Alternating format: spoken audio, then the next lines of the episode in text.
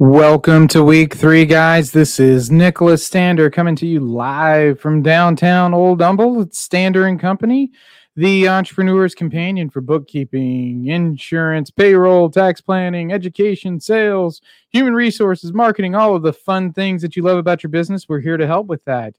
Today's topic is wait, that's taxable income. Sure is gambling winnings. Let's start off with the W 2G. The W 2G is a form that you get when you win things like the lottery or you win over at the casino. The big thing to watch out for here is that it's only going to show you the amount that you won. Typically, it's not going to show you any sort of losses that you may have had. And so, what you want to make sure that you're doing is get all the information that you can from the casino and make sure you're using your card. How much money did you actually put into the slot machine? Because this is only going to show you the jackpot. Second item here on our list is maturing CDs. Watch the taxable amount. Sometimes what will happen is, is they'll distribute the entire amount to you, not as a rollover, and it will show up on a 1099 as taxable income.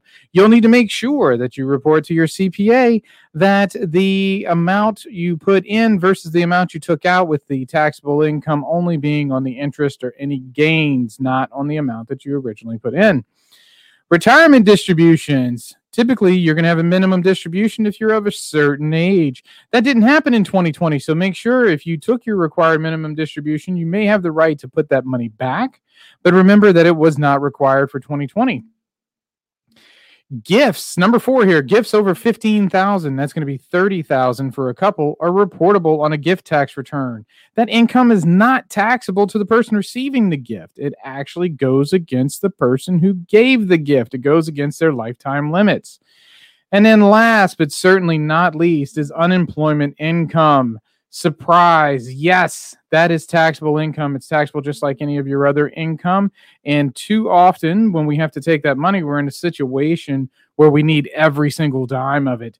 And so we take all of it without any sort of withholdings. And so on April 15th, it's kind of a shock. It's a bit of a surprise to find out that it's all taxable. So, any of these things actually apply to you. What do you do? Well, make sure you bring all of that paperwork to your CPA. Let them help you out with this. There are calculations that we can go ahead and do right now. Get your taxes prepared so that you can make an assessment how much is going to be due on April 15th. As always, if you have any other questions, please feel free to give us a shout here at Stander and Company, area code 281 345 0700. Thanks so much for tuning in, and we look forward to seeing you next time.